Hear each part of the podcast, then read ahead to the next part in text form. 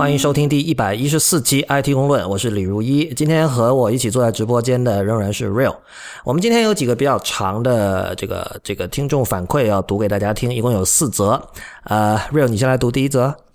好的，呃第一则是来自一个叫 Tony Lek， 这个这叫什么？乐吗？然后他的来信是这么说的，第一百一十期 I T 公论听了个开头，也就是反馈关于 Minecraft 的那个后，他觉得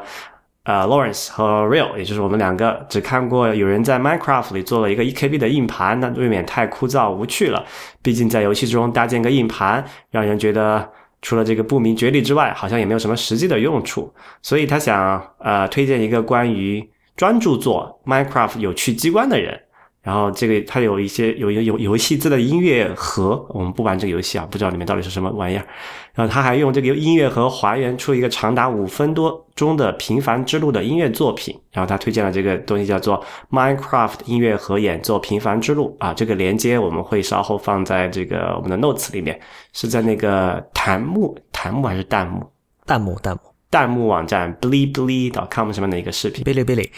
对。不过那个 Real 我后来呃，了解了一下，反正就上次你说的那个，就当时我也觉得是这样，就你说它是零零后游戏嘛，说 Minecraft，嗯，这个确实是不对的，因为那个好像现在它成了一个这种亲子适合亲子共乐的一个游戏，就好多这种大叔和他们的这种刚上小学甚至幼儿园的小孩一起玩，哈哈，这真真的变成新时代乐高。我觉得我们确实等我们再准备充分一点，或找一些这种资深的 Minecraft 玩家，应该再做一期新的节目，这个非常有意思这个事儿。对，哦，对，他还另外推荐了一个叫做 Disco 的红石世界，是一个视频，是在 YouTube 上面的啊，呃，所以如果是国内的观众想看的话，请自备梯子。他这个就是他他基本说的是有人在 Minecraft 里做了一个音乐盒嘛，对吧？嗯，对对对。那说用游戏自带的音乐盒，我我还暂时没看他他发的那个链接，但是对，主要是我们我们都不玩这个游戏嘛，所以它里面有些概念其实我们也不是特别熟悉。对，游戏其实最大的问题还是时间了，其实并不是不想玩。对对。总之我们会把呃这位听众 Tony Lek 他呃发给我们的链接和我们的其他的听众共享。请大家在听我们的节目之余也一定要去我们的网站看哈，我们这 I P N 点 L I 斜杠 I T 公论。每期我们都会有很多相关链接放在上面，我觉得那些链接其实跟我们的节目本身是同样重要的。OK， 那呃还有一位其实是我们的同行，就是大狗熊，很多人肯定也听过他的播客。他通过 email 给我们发来了一段话。说 Lawrence 和 Rail 你们好，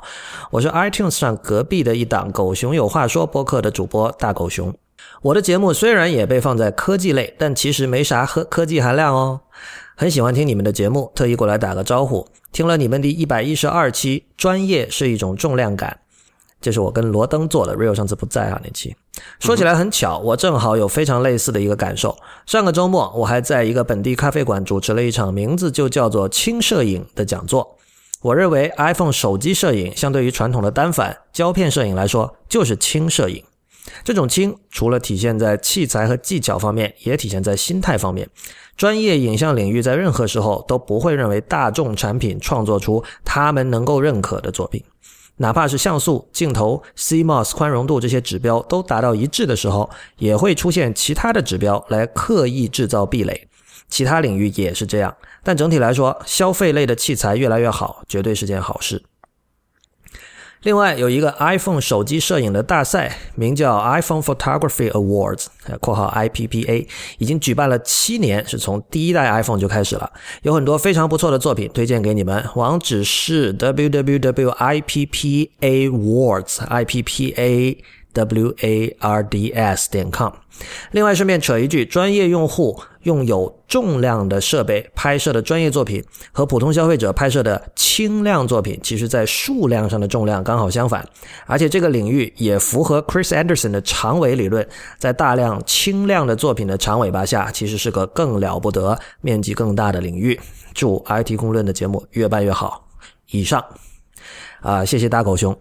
啊，呃，还有一位朋友叫丁，哎，不知道姓丁还是叫丁，呃、丁先生啦，就是全名我们就不说了，丁先生或者丁小姐，他也是通过 email 反馈的。对，然后他说，啊，呃，与其说我是来反馈的，不如说是来吐槽的。节目里提到的猫力竟然没有被当作反面教材，这是针对上一期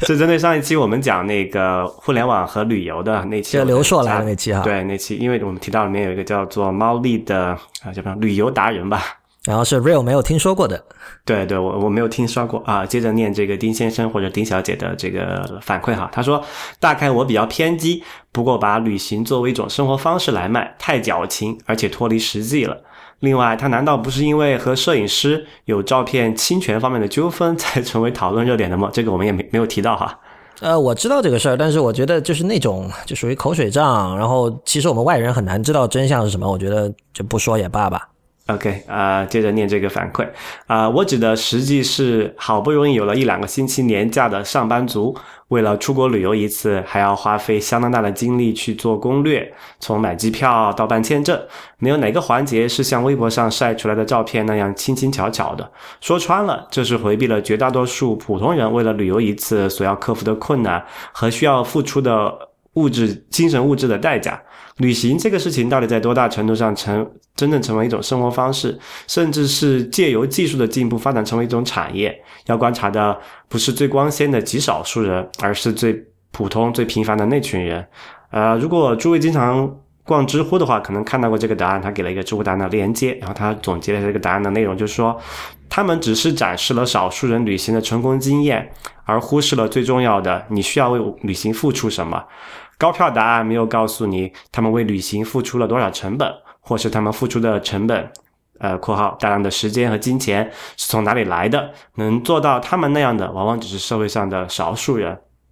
大概因为晒旅行目的地照片的人，各种能够在网络上发声的所谓红人，大多数还是处于社会中上层，以至于他们其实有意无意忽略了这旅行作为一种生活方式是对于多个社会里绝大多数普通人是够不到的逼格，打引号哈。另外聊到的真同游者，其实我觉倒是觉得一个人旅行才是真正的刚需，或者说特别奢侈的事，可能某些时候非常麻烦，订住宿也会多花些钱，但不必迁就旅伴奇怪的要求，不必为去哪不必为去哪个景点争执不下，甚至不用浪费时间辗转在各大奢侈品店。总之，一个人上路特别爽快。最后，很想听听节目里聊 GoPro， GoPro 是那个运动摄影机吧？对。呃，如果没记错的话，之前应该没有提到过，而且和一百一十二期和一百一十三期的话题都非常搭，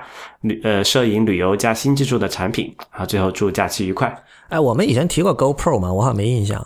呃，我也没有，好像还没有，因为这个，就说实话，我们两个人都不是那种喜欢拿个东西到处拍的人嘛，我感觉。那 GoPro 我我我我我说一下，你看我理解对不对，因为我上在上海见过一次啊，但是我我没有怎么详细去研究，就是它是一个是可以戴在头上还是扛在肩上的一个。它是一个很小的一种摄像机，摄像机，然后它的这个我我没记错的话，它的卖点是它可以就是比较叫什么耐摔耐扛、哦，就是就是可以在这种像户外运动这种对 对, 对，而且它是防水的嘛，它防水的， okay, okay. 然后它对就是环境的这个这个这个比较。就比较耐操、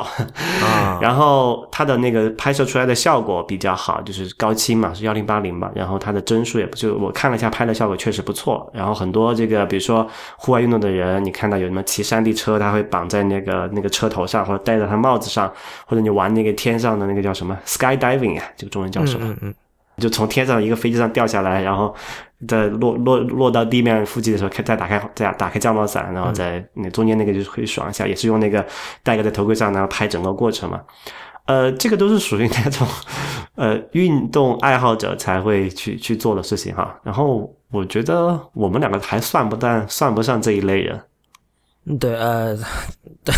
户外我就是户外我就是玩户外的那种。那个我觉得这这位听众他的呃观点怎么说呢，没有人会没有人会把什么办护照多困难或者说存钱多困难这种事情展现给别人看的。就是其实我其实我倒觉得不一定，有啊，就是他不一定是通过照片来吐槽，他可能会发个什么朋友圈说哎今天又拒签了什么什么之类的。对，但但但这些东西一般不会火嘛。就是会火的东西肯定还是小清新、嗯、或者说是呃，展示出一种优渥的生活状态那样的东西，对吧？对，我觉得这个是很重要的一点，就是，呃，就我人们去分享的本质的目的是什么？在朋友圈上发一张图，或者是在微博上发一个什么，他的他肯他肯定是想给人展示他最好的那一面，对吧？所以我觉得他会去，就不这个这个是一个可能人性的问题，就是他会去刻意掩盖生活中不那么如意、不那么成功的一面。不不管是成功人士还是普通人士，都会有这个问题。就是你，就是我们看到的那些。光公开的表面上的东西，那哪怕是他的成功人士也好，但你也是他没有看到他，就是说他背后的那一面嘛，他也不会拿出来给你看。我我觉得核心问题在于，你必须把这种分享行为视为一种创作了，就是这就是一个 show 嘛。对，秀就是创作，就是所所谓秀，肯定你不会把你真正的真实一面展示出来的，你要把你认为的呃最能让别人感到就觉得你很厉害的那一面展示出来。对吧？这个这就是创作。虽然你你本质上你可能不是设计师，不是艺术家，但是你只要在社交网络上做这样的事情，你就是在创作。那么创作的话，肯定大家要把那些 dirty work 肯定是要掩盖起来的，对吧？对。我相信这个，我们听众里肯定有很多程序员或者是做互联网行业，你们一定知道，就是你你你们把一个 app 写出来或者把一个网站上线，中途是有很多非常脏、非常乱、非常混沌的那些东西，那那些东西你肯定不愿意展示出来，你要掩盖起来。对对。其实说任何创作都是这样的，所以如果如果你这么看这件事情，我觉得就不奇怪了。所以所以那些人肯定不会把什么自己怎么辛苦存钱或者什么什么办护照这种事情告诉你的，他肯定要显得自己举重若轻，否则他秀的那个目的就达不到了。对，而且就是哪怕是你说你作为一个很很很直接的人，你你不你不喜欢选择性的去去分享那所有东西，呃，去分享你好的那面，而是说你要分享所有东西，但是被人们记住的肯定也是他觉得。呃，对别人有价值，或者给别人一种什么视觉上的、心灵上震撼的东西，你不会为了他存了三个月的钱而感到震撼，对吧？所以，所以我觉得这个也是一个选择性的记忆在里面。对，呃，不过他还提到那一点，我觉得挺重要的哈，就是他说我们不要不要去观察最光鲜的那些人，而是观察最平凡、最普通的那些人。其实我觉得我们聊的这些点哈，包括我们看的现象，都是其实挺底层的了。比如说，就上一期我跟那个就是我们跟刘硕聊到，在欧洲的一些读书的学生去穷游啊，就其实花钱很少的，就可能比你在国内去去去一些什么风景名胜点的花的钱可能还要少。呃，就所以我也我们也没有聊到什么特别光鲜的极少数人嘛，我觉得没有。但这种东西就是说，它它是有很多层次的嘛，就是并不是说只有有钱和穷两种，嗯、而是分，比如说这个还不错、很有钱、超有钱，对吧？然后穷也分这种，只有贫困线以下，然后就是手头比较紧，或者是这个很穷这种，就是其实真的分很多层次。然后这个有些东西确实没有办法说的，因为你那你。对吧？你出国，你肯定还是有一些基本的硬性硬性条件你要达到，但是就是我我同意 Rio 刚才所说的啦，就是呃，像我们上一期谈到的那些在国外旅游的人，肯定谈不上多光鲜，就是肯定是还是要计划的，比如机票肯定找最便宜的买，对吧？酒店不会说这个选择最好的这样的，所以对对对，对啊。呃，还有一位听众是新浪微博的用户叫 at 许四书哈，他发来很长的一封信，他说我非常喜欢 I T 公论这个节目，每集必听，两位主播的兴趣点蛮符合我的胃口，一直有给你们写信的想法，但在听完第一百零九期，也就是听到互动这个词挺当心这期之后，我觉得我必须给你们写一封。如果你没有时间看完下面这句话就 OK 了，非常希望李如一能够开辟一档新的节目，一档介绍音乐的节目啊。以上是这个什么 T L D R 哈 ，Too long didn't read。下面是正文。如果你有时间，欢迎继续读完一百零九期。里面有一个地方触动了我，就是两位谈到唱片封面的那段。Rail 对于专辑封面的看法是鸡肋，李如一与此看法完全相反，而我非常赞同李如一。我是从九十年代末开始听打口的，我对于专辑封套很有感情。播着好不容易淘到的打口 C D， 同时翻看专辑封套的时候，真是种种满足，真的是种满足。这样的音乐才够完整，这样的聆听才是享受。平面艺术很好的填补了声音艺术，或者说为之锦上添花。不过我想说的并不是音乐专辑的封套，我是从人们对封套的普遍认识想到了人们对音乐的态度。我觉得 Rio 之所以有这样的看法，在节目中他曾提到当下人们对待音乐的态度越来越轻浮，这点我完全赞同。当音乐只被认为是背景的时候，谁还会去关注音乐人，谁还会去关注音乐背后的东西。我认为流行音乐以及速食面文化是这一现象产生的原因之一。在这种思想背景下，一方面创作者只希望创作媚俗（括号这里没有任何贬义）的作品，另一方面听者只听潮流（括号这里皆为贬义）的作品。音乐这种相当个人化的东东，听者接受和喜欢作者的作品就像两个人之间的沟通，大多时候需要时间。在我的聆听过程中，有很多作品都是初听没有什么感觉，甚至有些反感，但听了几次之后却喜欢得不得了。我想这就是作为听者的我的认知与作者的思路在某一瞬间契合在了一起，这完全是心灵的沟通，是听音乐的快感所在。因此音乐需要认真去对待，音乐是艺术，音乐是严肃的、认真的。不是说我们不能够把音乐作为消遣，只是觉得我们对音乐应该心怀尊敬（括号这当然不包括创作目的即为消遣的音乐作品）。从节目中不难感觉到李如一的聆听经验的丰富和对音乐理解的深刻。一百一十二期虽然谈的是影像，但李如一又拿出黑胶聊了半天，这个貌似是吐槽哈。我我当时真希望整档节目都是谈黑胶的。李如一不止在一期节目里谈到过黑胶，我的感觉是音乐已经是他骨子里的东西，一种挥之不去、随时会自然流露出来的情感。如果不做一档音乐节目，真是太可惜了，而且太不可思议。节目中李如一提到二十世纪音乐作品大爆发，这里面有太多的东西需要去挖掘，应该让更多的人知道、了解和爱上他们。国内在音乐这个领域的主流文化产品（括号也就是书籍、杂志和电视节目等等）是那么的单一，我们需要更多的音乐资讯，了解更多的音乐历史，聆听更多种类的音乐。我想仅仅就开播一档谈论先锋实验音乐的节目，应该都能做出多期来吧。Rock、Jazz 和 Classical 都还在后面排着队呢。不要让绝大多数的人们的耳机里面无休止的播放小苹果（括号我并不是说这个作品不好，你真善，确实不好，你真善良）以及用手指就可以数得清楚的那么几首流行歌曲。人与人的性格是那么的不同，在对音乐的喜好上也必然差异很大，只是很多人还不知道。人们需要艺术，艺术也需要人们。我觉得我看了，我觉得有点有点悲伤啊。就是这个人显然很关心音乐，但是他提到说我们需要更多的音乐资讯，了解更多的音乐历史。我以为这是我那一代的一种一种渴求，就是那个时代看那种什么像香港的什么这个叫什么音乐殖民地啊那种杂志，就觉得我靠，信息量好大。但是今天就我觉得今天已经就能够接触到的音乐资讯比当年真的是多了十万倍都不止。就是无论是比如说像像我今天中午才做一件事情，就我去那个我就突然想听几个不同版本的这个肖邦的第四叙事曲嘛，那你在 iTunes 上就直接搜啊。虽然就是说 iTunes 上你搜这种东西其实还是有种种不足哈，比如你搜这个 Ballard number four， 它其实把这两个没有，它有，但是它把这两个字串分别对待了啊， oh, okay. 你知道吧？换言之，就如果有一张唱片，就像肖邦一共有四首叙事曲嘛，那么如果有一张唱片只有比如肖邦的第一叙事曲，但是由于你的搜索字串里有叙事曲这个词，它也给你不是出来相关的一串的。对对对，但我不知道，我不知道，因为 iTunes 搜索我不知道有没有像 Google 那种，你可以打个引号或者什么强制必须完全符合还是怎么样？但总之就是以前说过了，就是 iTunes 音乐上的这种 metadata 非常混乱嘛。呃，但但但就算是这样。你你能够怎么说啊？你能够接触到这些东西，还有你接触到它的这种方便程度，包括就虽然我是专辑派哈，但是在这种像刚才这种情况下，我觉得能买单曲真的是太好了。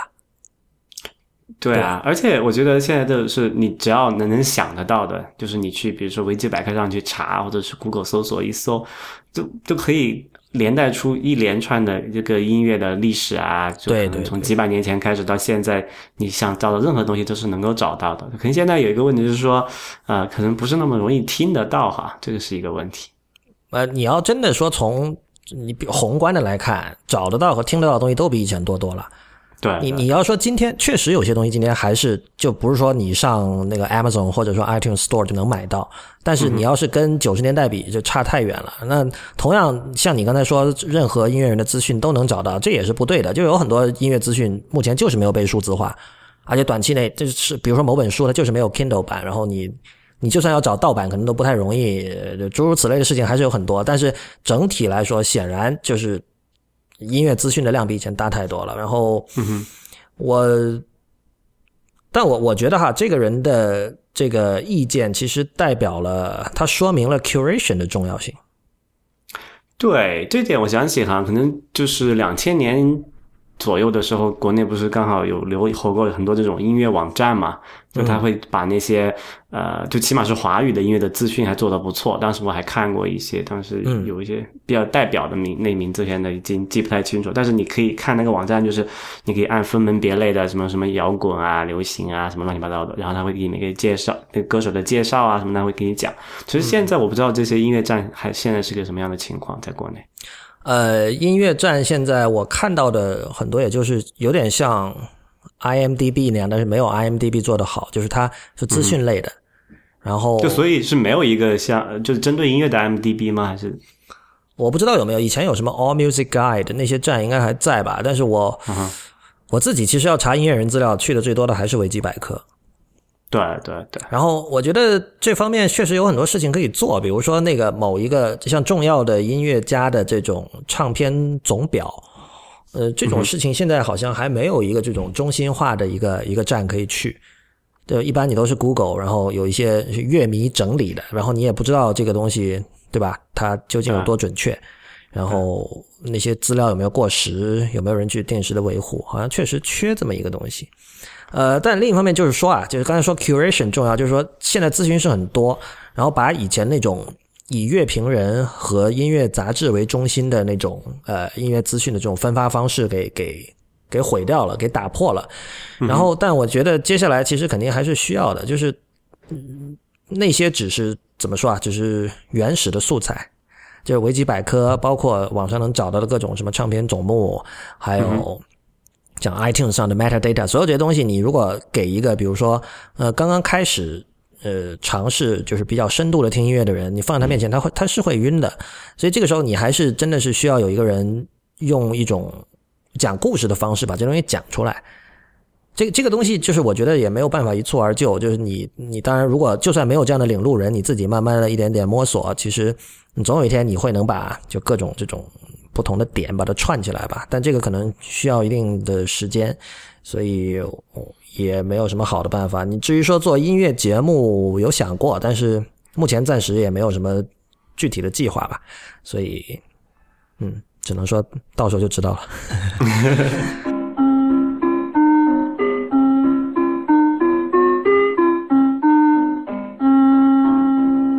好吧，那我们今天进入正题了。呃，我们因为上周的后面两期是请了这个临时的嘉宾过来，所以事情还不少。呃，一个是我们经经常说这种隐私的问题哈，然后那个最近像 Tim Cook 发了新的这个 iPhone 之后，也在接受采访的时候反复说，就算美国政府或者说警方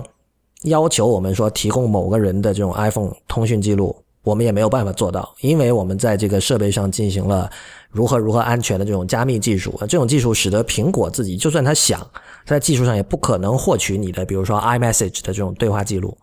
然后 Google 好像也有一些类似的一些说法，然后但是现在是说美国政府对此感到非常不满，是吗 Rio？ 对，主要是这个执法部门，就是像美国的这个警察啊，或者是比如你去缉毒啊之类的，他就比较难以叫做叫采叫什么取证嘛，对，这个叫取证，就是因为你想你抓到一个什么犯罪嫌疑人，然后你就知道他的所有秘密都在手机里面，但是他不告诉你嘛，你就是打不开，然后你也没有办法去。对，这个这个事情就是我觉得也不难理解了，就是说其实它是意味着一种这个怎么说，原本是一个技术问题或者产品问题，现在变成了政治问题。就在以前是可能只有 geek 关心这种事情，就是比如说你我关心我我们希望我们不希望自己的通话记录被别人看到，并不是因为我们要作奸犯科，是吧，并不是因为我们是恋童癖或者说要贩毒什么的，但就是整个这个这个这个想法让人想到就觉得不爽，对吧？对对，就我们为什么我们说话能够被别人看到，所以我们是从一种技术上的纯粹主义来反对这一点，但是现在这件事情已经成了一个政治事件，就是呃也很难有答案，因为你知道世界上就是有坏人，然后坏人就是要钻空子，那对这个警方肯定是就是他们就他们也要干活嘛，对吧？所以这个时候你怎么处理这种事情？呃，当然刚才讲这个是个政治事件，其实就但凡这个涉及到加密的技术，它从来都是一个政治事件。现在我们就普通人，不管是在美国也好，还是美国以外的人，能享受到这些加密技术的时候，都不要忘了在两千年九九年还是两千年以前吧，就是很多这种高级的加密技术是不对，就不对美国以外出口的。啊，是有一个限制的嘛，所以我记得有一个故事是那个 P G P 这个加密技术的发明人，他当时就他觉得这个加密算法是应该公开的嘛，然后他用的办法是他把所有的代码印成了一本书，就是你这个加密算法你不能出口，但是书可以卖，对吧？就法律并没有禁止你书，这这言论自由嘛，你书上印什么都可以，他就把整个代码印成一本书，然后做出去。当时我看了觉得哇，好厉害。就是就得采取这样的一种迂回的这种战术才能够能够做这样的事情。对啊，而且就是因为就是因为这个加密出口的限制，还要造成很多现就是对现实有很多影响的事情。比如说我上次看了一个一个故事吧，就是就就在韩国，你们哪怕是在今天你去去网上购物，还是要很土的，需要跟中国早些时候那网银一样装一个什么 Windows 的证书，然后只能通过那个 I E 的 ActiveX 那个控件去装嘛。啊，是吗？你说今天今天韩国还是这样？就是有就如果今天不是，起码在过去十年中的相当长时间是这样子，就是因为那个美国禁止就是出口这种加密技术嘛。那么如果你韩国韩国那些人觉得妈的这个又不能用加密技术了，那我怎么办？我自己自己装插件啊、呃、来加密吧，然后就导致了现在这个非常不用户不友好的恶果，所以。刚讲那么多例子啊，就是想讲的那个政治对这个技术是还是有很大的影响力，大家不要觉得啊我有技术就可以啊什么目空一切藐视政治，不现实，对吧？所以但我觉得这个、呃、这个其实本身也象征着互联网对生活的这个渗入越来越深吧。就是一般来说，就比如说呃互联网界的人会会欢欣鼓舞看到这种事情，就觉得哦这个所有没有被互联网颠覆的事情都要被互联网颠覆。但是硬币的另一面其实就是你随着你对生活的介入越来越深，肯定政治也会开始介入互联网，这个这个是必然的，就除非哪一天无政府主义真的实现了。对，但而且这一点我觉得国内的用户应该感受特别深。对啊、呃，然后这当然美国这那个执法机构的要求呢就是很简单了，那么你要那我说你不要搞这么严的加密的方法，或者是说要不然你给我们提供一个什么特别的后门让我们能够访问呢？但显然苹果是不乐于做这种事情的。当然他们这两方去怎么去争执，或者比如说执法部门会不会去游说这个政府出台这种新的这种管控，说限制这个要立法了呀，就是对对对，就是立法就玩政治了嘛。这个时候就，但这个过程就还是在博弈中。然后如果听众朋友们里面有美国公民的话，可以可以去关注一下这种事情。如果遇到要投票啊这种事情的时候，如果你是支持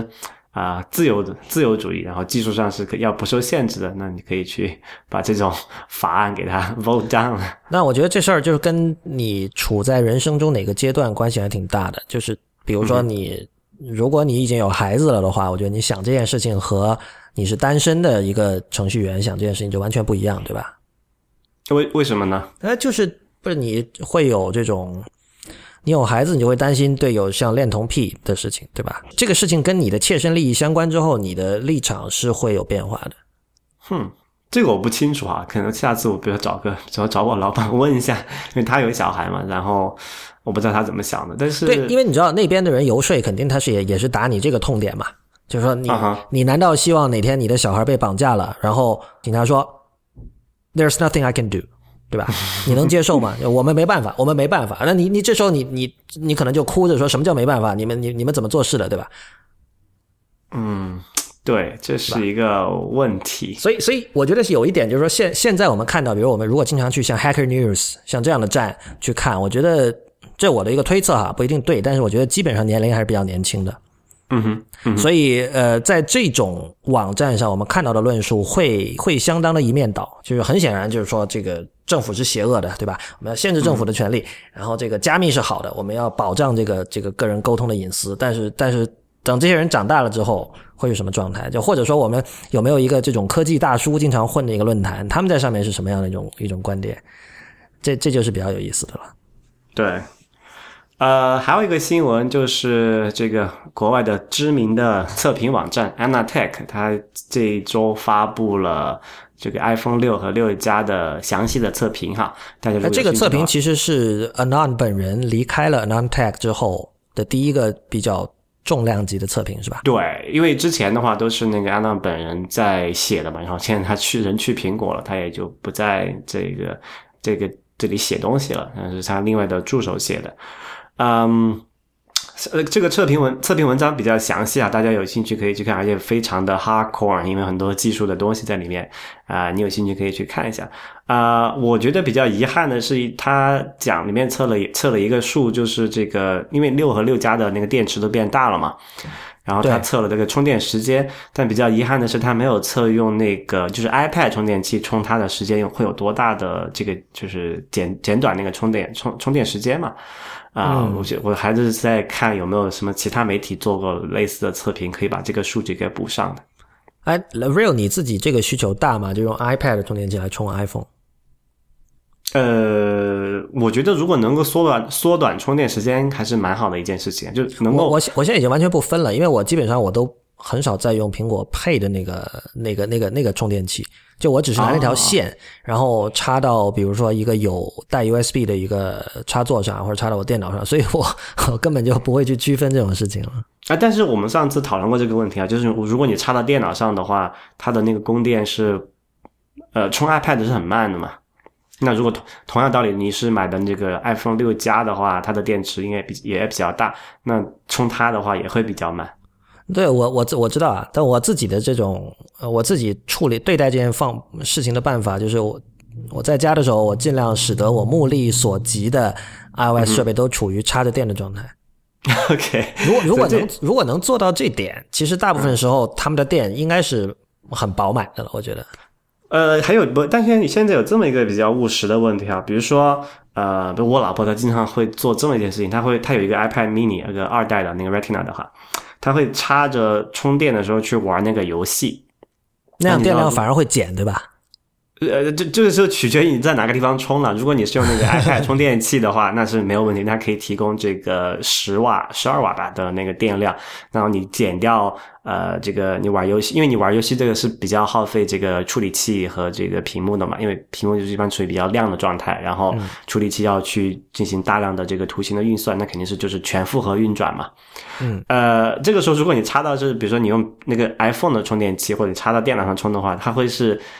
越用越少的，就会、okay. 因为它还是会消耗电嘛，对，所以这个时候你必须要插这个啊、呃、这个 iPad 充电器才可以解决这个问题。当然，我为什么关心这一点啊？其实我觉得，呃呃，这呃这个这里有一个可能要要说明一下，就是在 iPhone 六和六加上，苹果的这个手机是支持用这个 iPad 大的那个就是充电器进行快速充电的，就之前是不可以的。就之前你用，如果你充手机的话，你用 iPhone 充电器、用 iPad 充电器是没有任何区别的。但现在的是这个 iPhone 六上，你是可以用这个 iPad 充电器，可以更加快速的完成这个充电啊。等一下，你这个你这个指的是得是 i 呃 iPad Mini 二代和 iPad Air 以上的，还是说以前的也可以？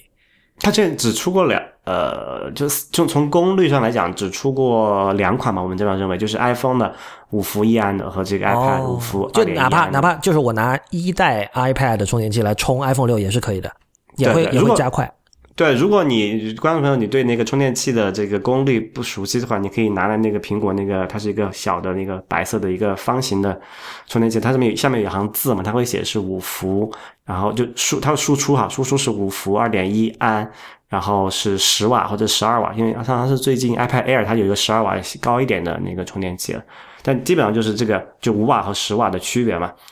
呃。我我我我很纠结这件事情，就是我觉得苹果，如果你既然 iPhone 六都都电池变大了，充电时间会变长，那你为什么不在 iPhone 里面标配这个 iPad 充电器？那当然，可能一个可能的说法是，这个 iPad 充电器体积比较大，那不适合在 iPhone 上用。但是，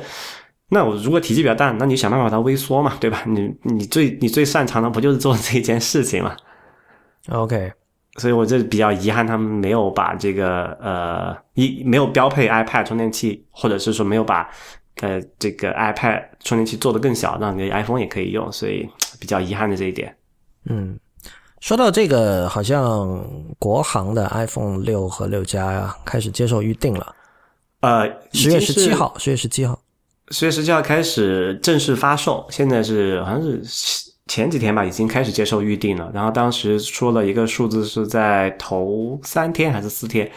根据腾讯的一个官方统计是超过了四百万台的预定，就这中国国内哈。哎，说起来大家都引腾讯的这个统计还挺怪的，腾讯什么时候成了一个权威的统计数据来源了？我不是说这个数字一定不权威哈，但它不是干这个的嘛。Uh-huh. 当然我们知道国内一直没有这种像、uh, 像美国那种什么 Pew 还是什么那种就专门做这种销量统计的机构、啊、也有，只是它不会，就是它是拿来卖的嘛。你说像艾瑞那种是吧？对对，它是它是给那种就是非要你需要付很高的价钱才能知道这些这些行业资讯嘛。啊，但这次好像是苹果跟哪个谁就是接受预定的哪一方有合作了，然后拿到了这么一个数据。然后他说是反正是当时是九月三十号的新闻，他已经是预定超过四百万了，那这里已经过了四五天了嘛。那可能就不知道数目是怎么样子，呃，这可以对比一下哈，苹果就是苹果美呃不，苹果官方就是在国行没有公布预售、没有接受预定之前，他们当时是在一周内销售了多少？一十个 million， 一千万吧，是吧？然后现在中国那边是几天之内，也是超过了差不多就四五千、四五百万了，就还是很惊人的一个事情哈。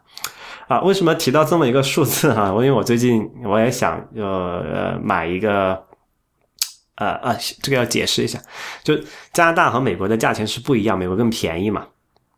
然后我刚好这两天有个朋友去纽约玩，然后他他要去苹果店，然后我说，哎，那你帮帮我带一个，然后我就去那个网上去预定，然后我我去了之后，我才发现这个苹果美国网上预定的现实是多么的残酷。哦，是吗？对，我就是之前大家可能有听说过了，现在黄牛已经就是全部自动化这个就是呃预定和下单了嘛。但它预定美国预定分两种啊，它是这样子，就是你可以说如果你人在美国，你可以在苹果网上直接付钱，然后它可能过个两三周寄到你家，这个是没有问题的。但还有一种就是说你可以在网上预定，然后你说你本人在苹果店，就是那个苹果零售店去亲自去取。这个就是黄牛用的最主要的方式，因为它可以网上预定之后去去去取，然后那里付钱嘛。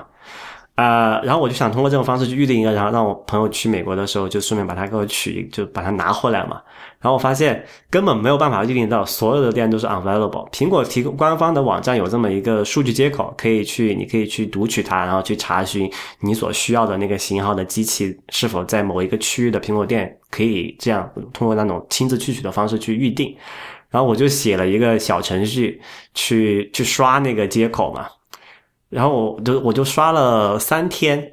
我观察是这样子，就是每苹果它可能每周每天有一个固定的时候，它会放一放一些货出来去预定，然后它它我那个脚本是每五秒钟跑一次，就是每五秒钟会去访问一下，说哪些地方哪些地方有这个这个卖，我去买一个。然后我发现我它刷出来之后，我再去下单，就几秒之内那个东西就已经没有了。所以这说明你你的脚本被黄牛的脚本打败了吗？还是什么？就是黄牛的脚本它可能更先进，黄牛这边它还可以把那个就是下单，就是实际的这个预约支付那一步完成嘛。因为我的脚本只刷最简单那个，就是有没有货这一点。就是说黄牛的是把这个事情完全已经自动化了，只要你他那边一出货，他那边就那边他那边的系统捕捉到就自动自动下单了。如果你作为一个普通人，是要通过人肉的方式去去要去通过这种呃去店里去取这种方式去预定的话，是完全不可能的。所以你的意思就是说，如果有人现在听众看到他他想去美国的苹果网站去找，看到上面显示说 unavailable，、嗯、其实这是因为黄牛不断在刷。对啊，就是它会呃，你看到的绝大部分是 unavailable， 然后如果你看到 available， 然后你在下单以后，你会看到它会出错，它说也又没有了，就是你不可能在，你不可能你手工操作哈，不可能是比那个黄牛的机器的系统来得快的。所以我觉得你应该继续调整你的程序，让让你的程序能够胜过黄牛的程序，然后你把你的程序卖给他们。啊，以后以后就是就是这个属于 Rail 的程序是服务天下所有黄牛的，人家已经有这种商用的系统啦，这个可能这个不是我们最先想到的嘛，对吧？对啊，那你你人家还有没有满足的这个需求，你去你去 disrupt 一下，比如人家人家太贵，你你要成为黄牛们的thirty-seven signals， 比如说。这这也是一个比较比较不错的创业项目，会会会不会被人搞死？不 ，anyway， 说说到这么一个一个趣事哈，就是说可以想见，那这现在是已经过了，它是多少？ 九月十七号发货发正式发售的，对吧？现在已经过了两三周了吧？呃，这个依然是火爆，就是然后 Tim Cook 上次也说了一下，他们这次的叫做 sell through 是非常非常的高的一个数字。sell through 什么意思呢？就是渠道里面你你铺给渠道多少货，然后你最终卖掉多少货，就是他们现在就是说渠道里面基本是空的，就没有没有库存，就来一台走一台那种。嗯，非常夸张。呃，还有一个小新闻是最近也是一个跟安全相关的东西啊，呃，有人发布了这么一个一个病毒软件吧，然后这个病毒软件非常不一般。那不一般在哪里呢？它会去，就一般的病毒软件是在比如说你在插个 U 盘上面，它写个文件，然后这个文件插到这个，你再把这个 U 盘插到另一个电脑上面去，然后它再把这个文件从 U 盘里面读出来，然后这个这个病毒就这样传播嘛，啊，就我们这里讲是用通过 U 盘传散布的病毒。它这个病毒不得了的地方在于它不简简不不是简简单单往往 U 盘上写个文件，因为这个很容易嘛。它是直接把这个 U 盘的一个叫做主控芯片给改了，然后这个就会就会导致，因为所有的 U 盘里面都有一颗小芯片是控制这个 U 盘本身的一些运作的嘛。然后它把这个某一款芯片有这么的一个漏洞，被它被它呃抓到了，然后它把这个 U 盘的这个主控芯片直接搞了，然后这可以把这个 U 盘变成，比如说呃大家用 U S U S B 键盘对吧？还可以通过这个修改把它这个把这个呃一个 U 盘变成一个 U S B 键盘，然后你知道键盘插到电脑上会会会发生什么事情，它就可以在电脑上输入任何字，就好像你自己在在按那个键盘一样，对吧？嗯。啊，这样的话就这个杀伤力就非常大了，而且这个办法是这个好像据说这个漏洞是没有办法被很很快的打不了补丁。对，因为它是一个 U S B 这个协议还有这个芯片的一些设计上的问题。嗯，啊，现在就现在这个是比较呃，严重的一个一个一个病毒一种病毒程序吧，应该是。所以，所以那这个事儿现在怎么是什么状况？就是说，呃，一般人他手里的 U S B， 他的 U 盘会会有问题吗？还是说最好不要用？还是说怎么样？呃，我不知道哈。就是 Lawrence， 你会经常拿别人的 U 盘往自己电脑上插吗？嗯，其实很久没有用过 U 盘。我上一次用 U 盘是什么？可能是我都不记得了。就现在真的很少要用。就呃。我不知道，但但这个其实是适用于所有使用 U S B 的硬盘，对吧？对对，只要你有 U S B 的接口的话，都会有。哦，那还是那还是那我每天都用，就因为我我自己电脑的主硬盘比较小，然后我有一个外置的 两点五寸的硬盘，包括我剪每一期节目我都是在那那个硬盘上操作的。啊，那个好歹是你自己的设备，你还可以可控一点哈。啊，别人的、呃、别人的就很少，因为。如果我我预期我需要今天比如说我要见一个人，我预期可能我需要用 U 盘，我会带上我自己的，一般我都是用我自己的。OK， 呃，不过我知道在特别是在国内办公室的话，现在我不知道怎么样，就早些年就是网络还不是那么就是这个传文件的用户体验还不是那么好的时候，大家很多还是用这个 U 盘来拷大文件嘛，不小文件也用 U 盘拷其实。嗯。呃，当时特别我印象特别深刻，就特别在大学里面，你要去那个。你自己不是没有东西打印，你要交作业要打印交作业嘛，然后你跑去那个学校有个什么打印店去打印，你把 U 盘插上去拿回去插，你你肯定是有病毒的，非非常猖獗。嗯，OK， 我、呃、你说到打印，我想起确实有这样的这个用例，就是你去打印，比如说你要办护照、办签证什么的，你要打印那些材料。对啊，对啊，对啊。他、呃、有些打印店是说，如果你要自己从网上把你那个 P D F 下载下来，是要加收钱的。啊，为什么我不知道为什么，但是反正挺奇怪的，我我是遇到过这种情况，所以那反正我起码我看到现在很多这种就是跟打印相关的时候，还是绝大部分是用 U 盘的拷过去，因为照片比较大嘛，网上下也不方便，对吧？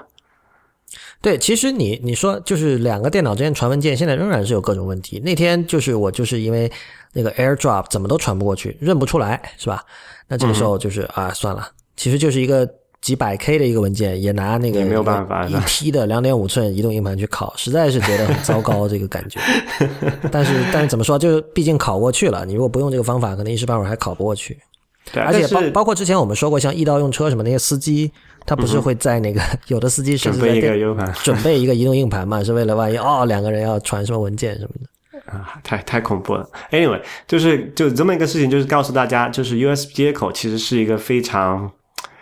危险的东西，就好像你不应该轻易相信从网上下载回来的一个可执行可执行文件一样，你最好也不要相信插进你电脑 U S B 口的一个不知道来历，不知道或者不知道它过去历史的这么一个 U 盘的设备。特别是很多现在你去开个什么展会，很多厂商会送你一个什么小礼品，然后里面有一个 U 盘，里面装他们公司的资料让你回去看嘛。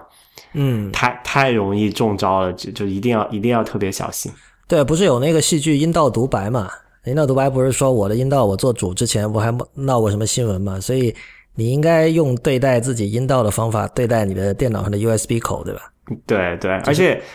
就就就是 U S B 这个事情有多容易被利用呢？大家不知道有没有关注过前几年那个叫做 Stuxnet Stuxnet 那个病毒哈，就是据说是美国和这个什么以色列军方搞的一个病毒，然后它的目的是摧毁伊朗的这个核设施嘛。嗯，你知道，凡是遇到这种跟这种军事安全或国家安全相关的东西，他们就造一个物理隔绝嘛，就是那对电脑是不联网的。嗯，那他怎么去能怎么去把不联网的电脑让它感染上受你控制的病毒呢？那通过 U 盘嘛，就是这样不断的去传播过去，这样也做到了。所以你想想，这个事情还是非常非常危险的。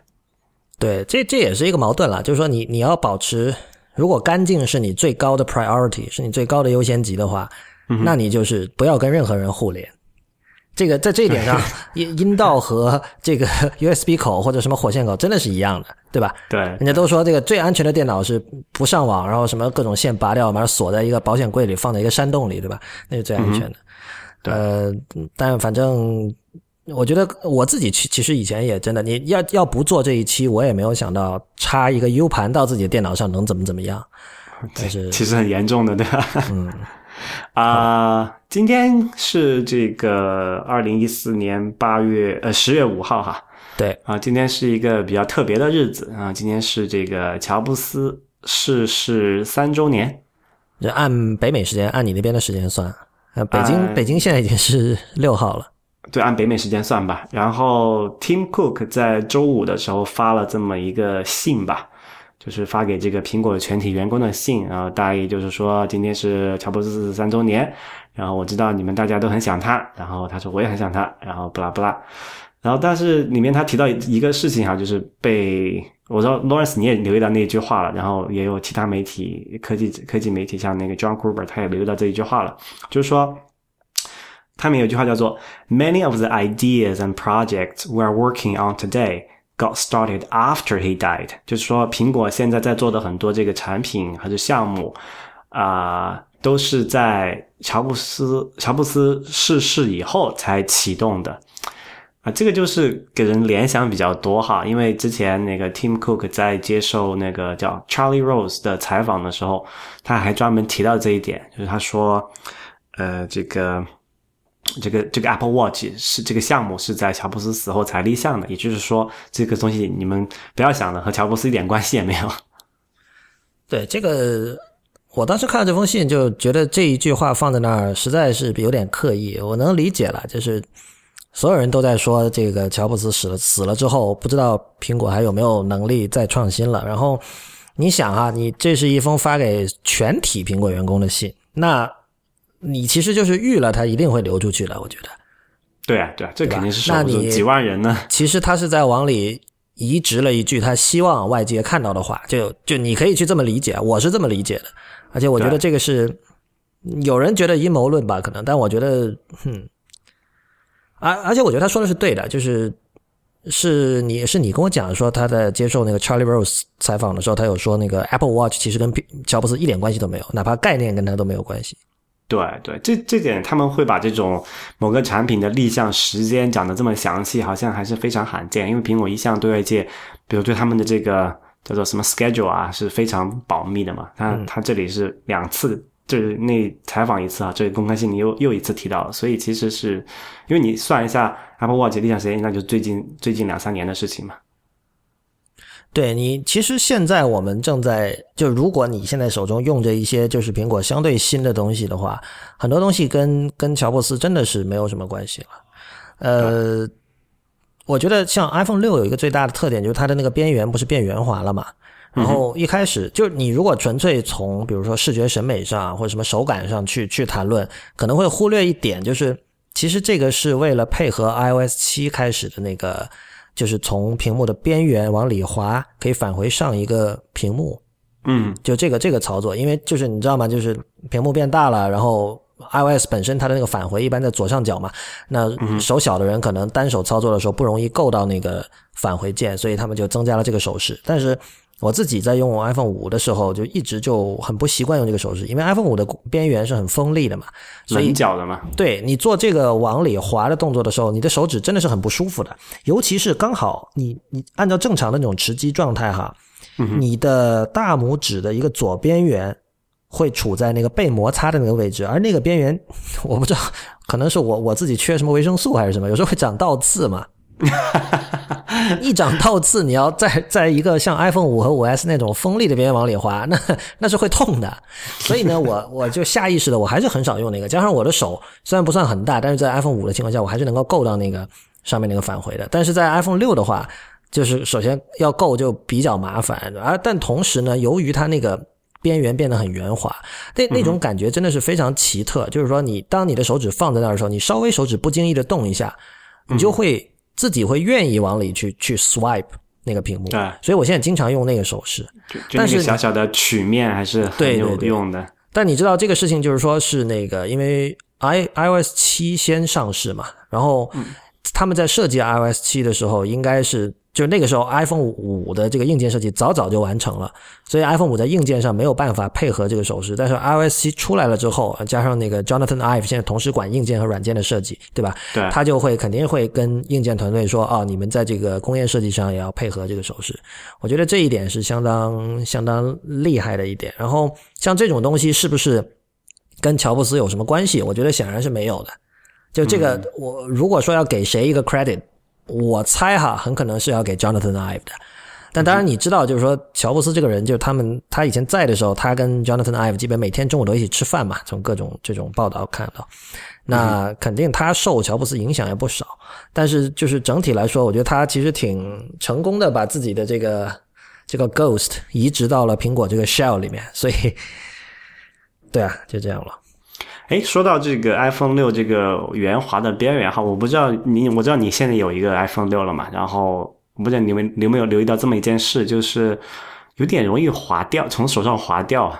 不，整体来说我对于它的这个握持的感觉是很不喜欢的，就是我我是属于那种，就是我希望它永远停在五那个尺寸那样的那种状态，就是我现在如果再握回五或者 五 S， 我会觉得手感非常好。呃，握持这件事情，上一期 A T P 他们那个 John Siracusa 不是说了一个很搞笑的说法，叫 the low bearing finger， 就是说你为了不让它滑掉，一般来说你是把小拇指垫在底下的嘛。对啊，我我发现我现在如果拿它的话，真的是有一个就是小指垫在下面，成一个三角三角架的一个状态吧，这样就是。但垫久了不舒服的呀。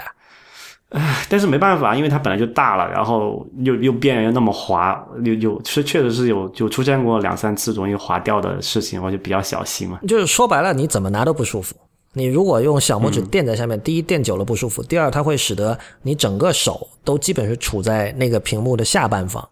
那么你要、嗯、你要点顶上的呢，通常按照现在的做法就是你去去呃 double tap 就轻拍两下 home 用那个 reach 让它滑下来，对，滑下来的问题是呃现在有很多 app 这方面好像还没有优化，比如说呃像知乎，你如果进入那个提醒那个那个块那个区块，它上面有两个叫那个 segmented control，嗯、就是一个是你有人赞你，还有一个是什么还有一个是什么来着，反正就是两个东西两个选项了，然后你、嗯double tap， 然后上面滑下来，然后点其中一个选项之后，它要停大概差不多一秒钟，嗯、或者是 零点八 秒才能够弹回去，这就很烦啊。对，这个是一个很很麻烦的事情。不光是那个，我发现就比如说你有一个这个文件夹吧，多个多个 folder， 然后如果那个是在文件夹的顶上那一排，你想把它先滑下来是吧？嗯，你再点那个。其实还是挺麻烦的，我觉得。对，但这个这个我觉得就随着时间的推移可以解决了，就第三方的开发者我相信现在已经也在为这个埋埋头苦干了。但是整体来说我觉得，因为我自己是一个学这种新的手势还比较快的人，我会很有意识一直提醒自己，但是我觉得哇，你就是为了摸上面那个钮你得要 double tap， 这件事情我觉得真的挺废的。然后我那天还看到那个 Lauren Brichter 在 Twitter 上说一条，他说就是想不明白，就是说你可以把锁屏键从顶部移到右边，但是为什么不把它跟那个 SIM 卡的那个卡槽换一下？因为你换一下的时候，你在就在下面了，对吧？对啊，在下面你自然握持状态，你直接你的这个，如果你左手持机的话，你的食指就已经处在那个锁屏键那儿，这样你摁起来就方便一点。当然，可能这里面有一些这种工程上的原因哈，可能 Brichter 他自己也不知道的，但是就是以如果我们以结果论来说，就是有很多东西是让你不爽的。对啊，而且我不知道有没有发现哈，就是你你在 iPhone 六上试过截屏这个操作吗？截屏就只只能两只手了呀。啊，我本来本来截屏本来就两只手，截屏本来就两只手，但是你试过在 iPhone 六上截屏吗？很奇怪，因为它那个就电源截屏是按电源钮和这个 Home 键同时按下嘛。对。然后因为这个电源键现在是和这个音量键对称的，然后你如果要按的时候，你你想你要作为一个就什么呃提供一个反向的力把它保持平衡的话，你肯定是按到那个音量音量键的嘛。啊、呃，我懂你的意思，不过这个对我还好。对，但是就会就会触发不了截屏，非常非常痛苦。你这个反正要么就是用左手的食指摁这个锁屏键，然后用右手大拇指摁音量键，或者是反过来用右手的大拇指摁锁屏键，用左手的大拇指摁 home 键。但我觉得这个你你说这个让我想到另外一件讨厌的事情，就是我把它放在口袋里的时候，以前的话我可以隔着口袋去改变音量。嗯啊，现在经常摸错的，现在有时候我就不知道那个是音量键还是还是锁屏键了。就而且现在它那个音量键它是有一个就是凹槽凹下去嘛，对吧？嗯，对，所以也就也没有那么突出的感觉。我是我是之前是隔着口袋去把它锁屏的，现在我不知道还能不能做。对，这个我我觉得还就这些事情就。我觉得对我来说不是吹毛求疵，因为我就是像刚才说那个放在口袋里隔着口袋改变音量这件事情我已经摁错很多次了、嗯、呃，但是我觉得也没办法，就是据说嘛，不是说苹果从这个四寸到六寸之间好像每次增加多少 零点五 英寸还是更小的一个 granularity， 就把那些机器都做出来了、嗯、他们做了好多 mockup 当年就这在这么几十台机器中，他们反复的试试试，最终就选定了现在的 四点七 和 五点五， 然后就说未来可能就不会变了，就未来也不能再再大了吧，再大对我觉得不会再大了，然后但是就是也不会再小了，就以后可能就下一代的时候像四寸的可能就不卖了这样的，所以这也没办法，就是以后也只能是这样的两种尺寸，就不爽归不爽吧。但我我自己就你知道我也有反复嘛，当时那个 iPhone 六出来之前，我在那个知乎回答那个问题说选 四点七 还是 五点五， 一开始我说、呃、我不喜欢中间路线，对吧，我喜欢要最小的手机和最大的平板，所以我们选 四点四、嗯、然后呃后来我又觉得哦 五点五 不是说有这个三倍嘛 三 X 的屏幕嘛，觉得很很爽很厉害什么的，呃但最终还是选了 四点四， 我觉得是 四点四 吧，四点七 对， 四点七，最终还是选了 四点七， 就是但是我仍然觉得就还不够小，就是说我我原来的一开始的那种倾向还是可能代表我内心真实的想法吧，就是想要最小的手机和最大的平板，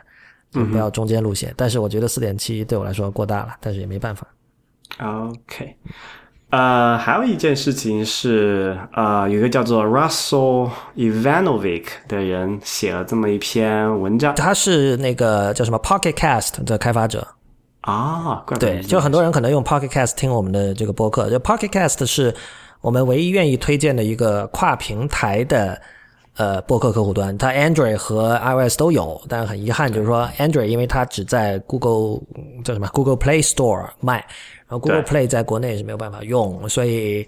但是在国内的所有的 Android 市场上，这个 Pocketcast 它中文叫口袋播客嘛，就基本上显然都是盗版的，因为它都是不用钱的，所以我们现在也没有办法说就真心说推荐 Android 用户去用它，就除非你有办法用 Google Play 哈，这很遗憾的事情。不过对你继续吧，他他又写了一篇吐槽文是吧？对，然后这个文章叫做标题叫做 It Just Works， 然后这个吐槽什么事情呢？就其实我都说他这其实 just doesn't work 啊，他就吐槽那个苹果就最近一两年的软件工程的质量嘛，然后他举了这么几个例子啊，比如说这个 iOS 八点零点一 这个马上就发布了之后，就导致很多这个 iPhone 六和 六加的用户。呃，不能连这个就是手机网络也不能用这个指纹识别了，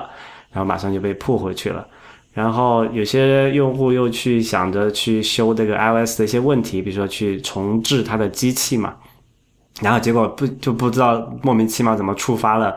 清清掉他们在 iCloud 不是他们机器上，我是 iCloud 里面存储的文档，然后这个这种修改又因为 iCloud 是可以在各机器间同步的嘛，又把这些东西扩展到其他机器，这个那个文档就彻底就不见了。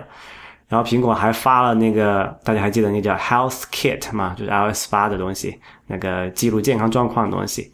然后当时也是发了马上就撤掉了，因为有什么发现有什么问题，反正就是各种各样的一堆事情嘛，也是这种吐槽。呃，这个他就说和这个就苹果的软件啊，特别是最近几年的软件和它的硬件是完全嗯、呃，就在质量上是完全不能比的，因为硬件大家都知道苹果硬件做得很爽啊，拿来拆开就可以用，没有什么特别要做的事情，然后也设计得很好，但软件的话看起来就质量比较堪忧了哈。这个和我个人的这个最近的这个感觉也是比较蛮蛮符合的。就刚才我讲我老婆不是有个那个 iPad mini 二嘛，然后他我给他升级了 iOS 八点零点二 应该是，现在基本上是每天要重启至少两次，就是白苹果，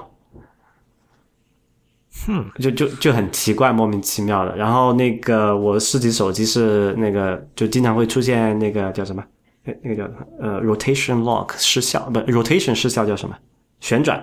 就是我、呃、我要把它横过来的时候，它横屏转竖屏的时候。对，横就是就竖屏转横屏的时候，或者是就是它不会给我变成横屏的状态，我没有开那个那个转那个转向锁啊、呃，就是非常非常糟糕哈。这个让我想想起一个事情啊，这个是这个是一个什么啊、呃、？wild guess， 嗯啊、呃，因为你知道这这种现象我特别留意到，也就是在苹果、啊。干掉那个开掉那个 Scott Forstall 之后的这么几年出现的事情啊，因为前几年感觉没有这么严重的事情发、嗯、出现。我不知道是不是因为缺了这么一个这个对这个系统，特别是 iOS 系统有这么比较深入界，因为它是从一开始就开发的嘛，对吧？嗯，它缺乏一个这么深度呃了解的人，导致他们软件工程质量降低了，还是怎么样？就。感觉非常令人非常沮丧。我觉得不是这样，就是我觉得它是原因是在于苹果一直是一个它它最擅长的事情是就闭门造车，就打个不恰当的比方，就是说如果我做的一个软件我不需要跟另外的一方进行沟通或者说合作的话、嗯、在这种情况下、嗯、苹果的就包括内部我们以前说嘛，他们小团队嘛，可能像 Pages、嗯、什么那些东西都只有一两个人在做。这种小团队作战的方式在那种情况下是能够表现的最好的，但是你知道就是从今年的 W W D C 开始，它已经就方向上有个大转弯，就是它非常强调比如说像 macOS 十 和 iOS 之间的合作，那这里边就是会涉及很多嗯，在以前那种非常干净无菌的环境里不会遇到的事情，那这种事情我觉得就可能苹果还在协调吧。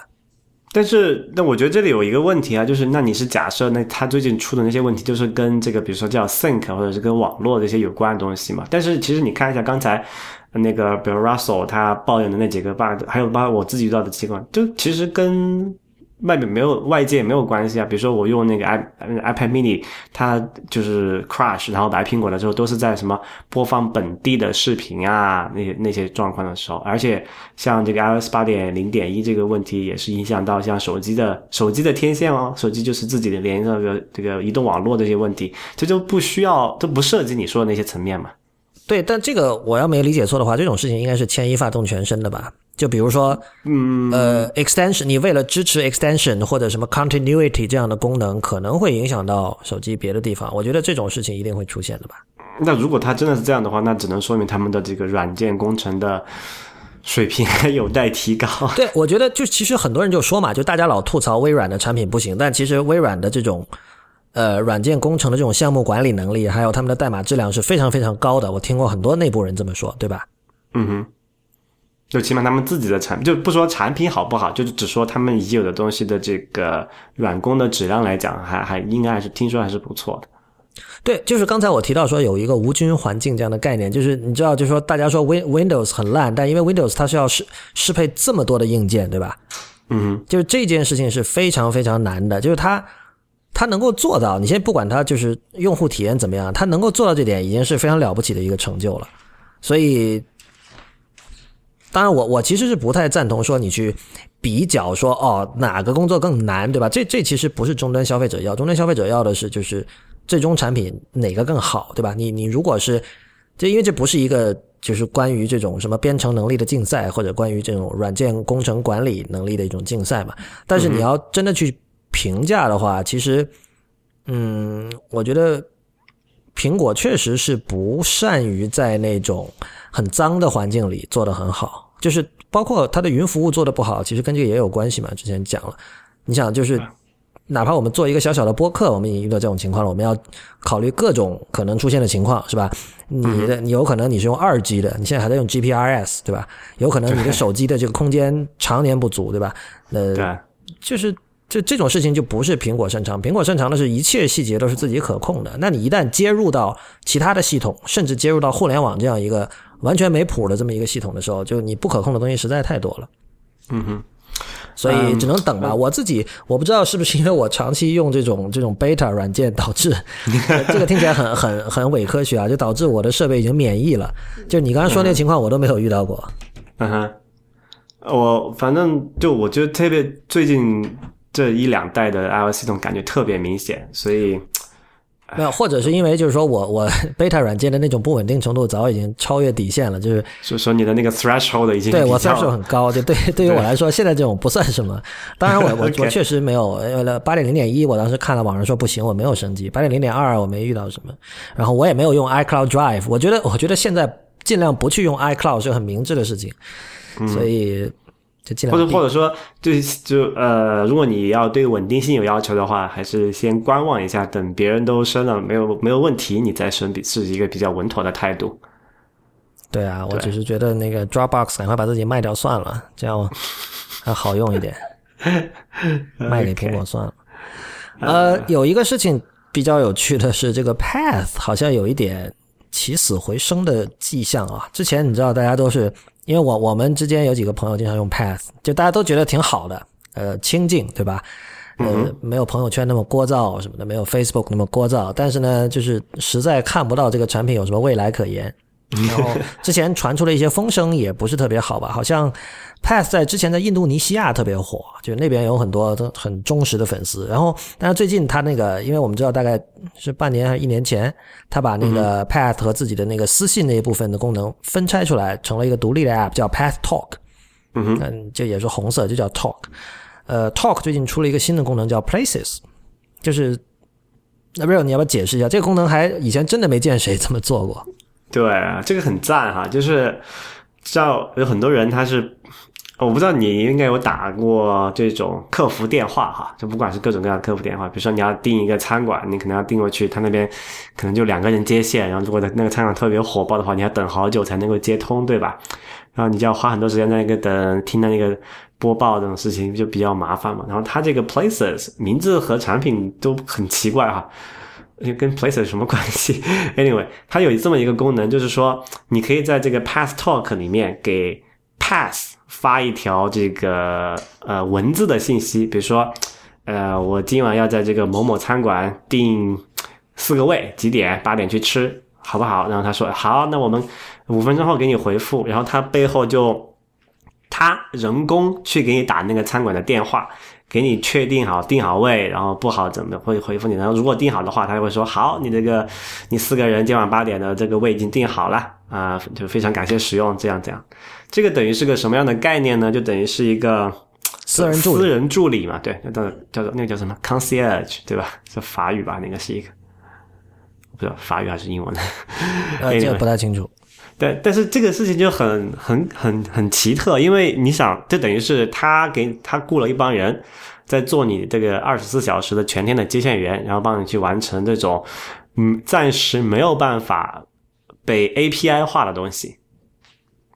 就这个就就就很了不起，你知道，如果你说你比如这个餐馆提供了这么一个 A P I， 比如它使用的是什么 Open Table 这种系统，你可以去呃用一个 App 去可以很完全方便的去订餐，你不用打电话等，不用那么麻烦。但是如果它这个餐馆没有呢，那么就是这个 Path 这种 Places 这种功能就就发挥作用了，它可以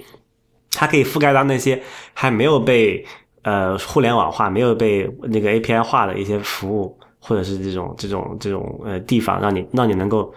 这样一个桥接一下嘛，去去做。所以就是人肉 A P I 了。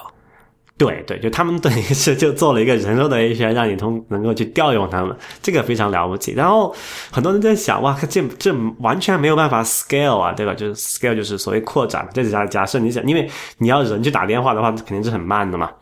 那如果你这个用户量突然多起来，那以后你怎么办？但现在还没有这个问题，因为用 Path 的人本来就少，然后 Path Talk 我估计它也不是所有的用户群都在用吧。我我觉得这个东西真的确实你很难、呃、就是因为你电话这种东西是独占的嘛，我在打的时候别人就没法打。如果真的有，就比如说 Path Talk 的这个用户级别达到了比如 WhatsApp 这种级别，我我真的想不出有任何办法，这这这从技术上就是不可能的嘛。如果同时有一百个人想订间餐厅，对吧？因为因为这个东西你最终是，首先你的餐厅本身你的这个物理空间是有限的，你你在这个一个单位时间内你就能招待这么多的人。然后我觉得他他唯一解决的问题是这帮 geek 们不愿意不喜欢打电话这个问题。对，呃，就他我们还不知道他背后怎么实现这点啊，但是我有点怀疑他是用的 Amazon 那个叫做 Mechanical Turk 的那个服务。哦，是吗？那个那个东西现在有有在活跃的被被谁用着吗？有啊有啊，有很多人在用这个啊，哦，就用用来做那个解那个叫什么呃那个那个那个叫 Captcha。你这个先要解释一下吧，就是有人可能不知道这是什么东西。Okay.就是 Amazon 不是有一系列的云服务嘛，然后它有没有一个这个很有趣的服务叫做 Mechanical Turk， Turk 中文叫什么意思？这个没有什么中文，但是就反正故事就是说好像很多很很久几百年以前有个什么有皇帝要跟谁下棋，然后有不是有人发明了一个什么下棋机器嘛，然后就给给皇帝看，然后那个那个下棋机器就很牛，然后盘盘都赢，后来有人发现那里边其实坐了个人，就大概就是这样。Okay.Anyway， 这个亚马逊这个 Mechanical Turk 这个服务的有意思之处在于什么呢？就是它可以让你把这个劳动力，就人啊，云服务了，就是它提供了这么一，它雇了这么一帮人，这帮人可以就是真正的意义上真会讲英文的人，然后他你给他提提交一个任务。然后他这这些人会人手工的帮你完成那个，因为有些东西是没法自动化的嘛。比如说你要看这个图怎么样，对吧？就是你要评判一下这个图里面是不是一个数字什么的。就是如果机器不方便解决的问题，它可以人来解决。但是你就为这个任务付钱，然后他就按这个，比如他给你做了多做了多少个这种任务，你还有那个支付单。那现在是什么样的人在主要在用这个 Mechanical Turk 这个服务呢？这个我这个真的看表面上看的还蛮少的，我不知道有有谁在用它哈。但是我我知道的一个例子就是去用这个去解那个 Captcha 那个机器那个那个那个那个服务，就是你像很多网站注册的时候，它会弹一个图让你说这个图里面那个数字或者文字是什么嘛，就是防止这个机器自动化注册嘛。对。但是呃，有些人有些人发现哎。那我用这个 Amazon 这个 Mechanical Turk 这个工作就这个去完成这个东西就好了。我你反正我是一个真人，我我不怕你的这种 capture。啊，你是你是确实知道有人在这么干。嗯嗯，确实是有这么有有人在这么干的。啊，就这个是一个用法哈。但是我那刚刚所以、这个、所以我帮人去填这种这种这种认证码，然后我可以拿钱。对，就是一千个多少钱几块钱嘛。其实在国内也很多，只是没有没有做个做成产品而已。就是。嗯呃，你可以，比如你早你呃早几年吧，现在我情况怎么样我不知道。你可以雇一个淘宝上，雇个什么大学生，反正宿舍里面闲着没事，说来帮我填一千个这个验证码，然后给你多少十十块钱多少怎么样，反正算下来一个验证码也就一一两毛钱的这个成本吧，你还是可以接受的。啊、uh, anyway, 呃，他这个我我就怀疑哈，这个 Path Places 背后是不是采用了这个 Mechanical Turk 这个服务？不然你很难想象一个硅谷的科技公司会自己雇一帮全职的员工来做这种事情吗？对，那肯定雇不起的呀。但是我真的、啊、我就是你知道有很多餐厅，比如说忙的时候，你可能要等上二十秒才有人接电话的。对，而且我觉得不光是这个问题，就是呃，举个例子吧。你你假设这个餐馆他每天能够做十个人，然后呃今天有一百个人打电话去，这一百个人都要去打电话，然后只有前一十个才能订到位，对吧？后面九十个都是重复的劳动。但是如果你用这个这个叫什么这个 Path Places 这种服务的话，就假设我们所有这一百个人都是用这个 Path Places 的这个这个方式去订这个位，那么 Path Places 只用只用知道在第十一次订的时候知道这个餐厅今天已经订满了，他后面的九十九号就后面的九十号顾客他就可以直接回复说 sorry 这个这个今天已经呃 fully booked， 对吧？嗯，他就不用再去重复打一百个，就真的打一百个电话给那个那个餐馆订，他只用打可能十个或者十一个，对吧？所以他在这种方面上还是有一定的这个集约化的这个就是云服务的这个好处的，我觉得啊，你明白我意思吗？但整体感觉这个这个这个解决方案很不像是技术人想出来的嘛。这种典型的硅谷系的这种思维方式哈，他面对这种问题、嗯、就如果他觉得现有的这种就是可以大规模部署应用的技术没有办法解决这个问题，他就避开这个问题了。但是如果如果说中间最难那一部分就是这个人力的部分已经被自动化了呢？你觉得现在 Path Talk 这种方式就相当于一定程度上的自动化是吧？不不，你从他们那个实现者的角度来讲，假设就我们假设刚才他确实用的这个亚马逊这个 Mechanical Turk 这个这个这个服务来做的后台，嗯、那么 Path 这个创业公司他自己要做的事情其实很简单，就写一个这个前台界面，把这个提交到这个 Mechanical Turk 的后台处理，返回结果就好了呀，对吧？嗯、对于对于这个硅谷的创业公司来说，他们做的还是完完全全很硅谷化的东西，只是说中间这个很很模糊的、很很很麻烦的部分被外包出去了而已。嗯。对吧？所以，但是我的我们还在国内好像还没有看到有这种这种类型的服务哈，但是可能也是一个盲点。大家有创业者对这个有兴趣的话，可以想象一下，因为中国最不缺的就是劳动力了。对，那这是一个挺好的创新的一个产品。好吧，那那个今天差不多就到这里，然后谢谢大家的收听，也欢迎大家在我们的社交网络关注我们，我们在新浪微博叫 I T 公论，公平的公，论点的论，在 Twitter、Instagram 和微信公众账号都是叫 I T 公论的全拼。同时再次提醒大家 ，I T 公论现在已经是播客网络 I P N 的一部分 ，I P N 旗下还有另外两个节目《未知道》和《太医来了》，也欢迎大家订阅收听。我们下期再见。